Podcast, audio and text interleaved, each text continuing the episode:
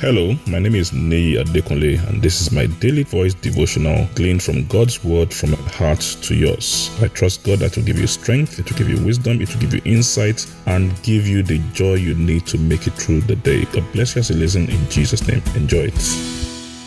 A beautiful Monday to you in the name of Jesus. We thank God for today. We thank God for His love and His grace. We are still talking about covenants, and all through this month, we're talking about covenants. And this week, we're talking about the benefits of the covenant. The benefits of the covenant. What are these benefits? It's important we know that the covenant is not just there because God wants us to keep His laws and all that, and you know, it's there for our own good. You know, he was talking in First John, he said, and his commandments are not grievous. Not grievous. He's not giving us his commandments to make life difficult for us, to restrict our life and limit us. He's giving them to make our lives better. For every demand, for every covenant responsibility we have under God, there are benefits to this covenant. Believe me, this covenant benefit outweighs any other demand that it can give us. If I when I look at them, I say these are simply they are, they are just secrets to successful living. And the covenant was given to us by God to distinguish us in a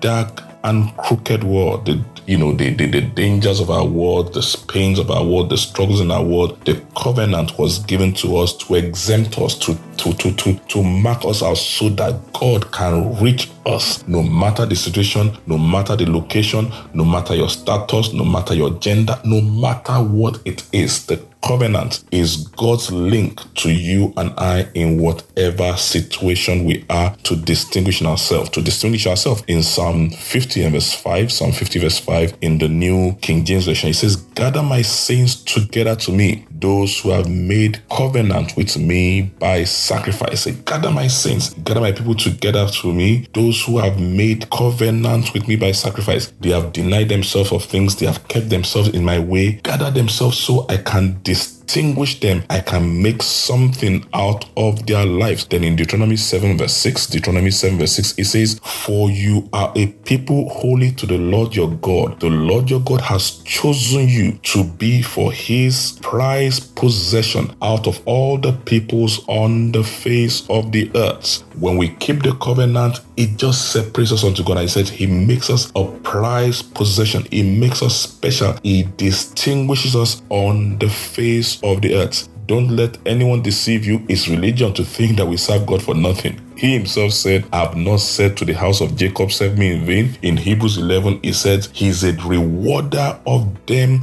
that diligently seek him. Understand this. The covenant has benefits, it carries blessings. And I pray in the name of Jesus as we become mindful and we keep the covenant, we begin to see and enjoy the benefits in our lives in the name of Jesus. God bless you, God keep you. Enjoy the rest of your day.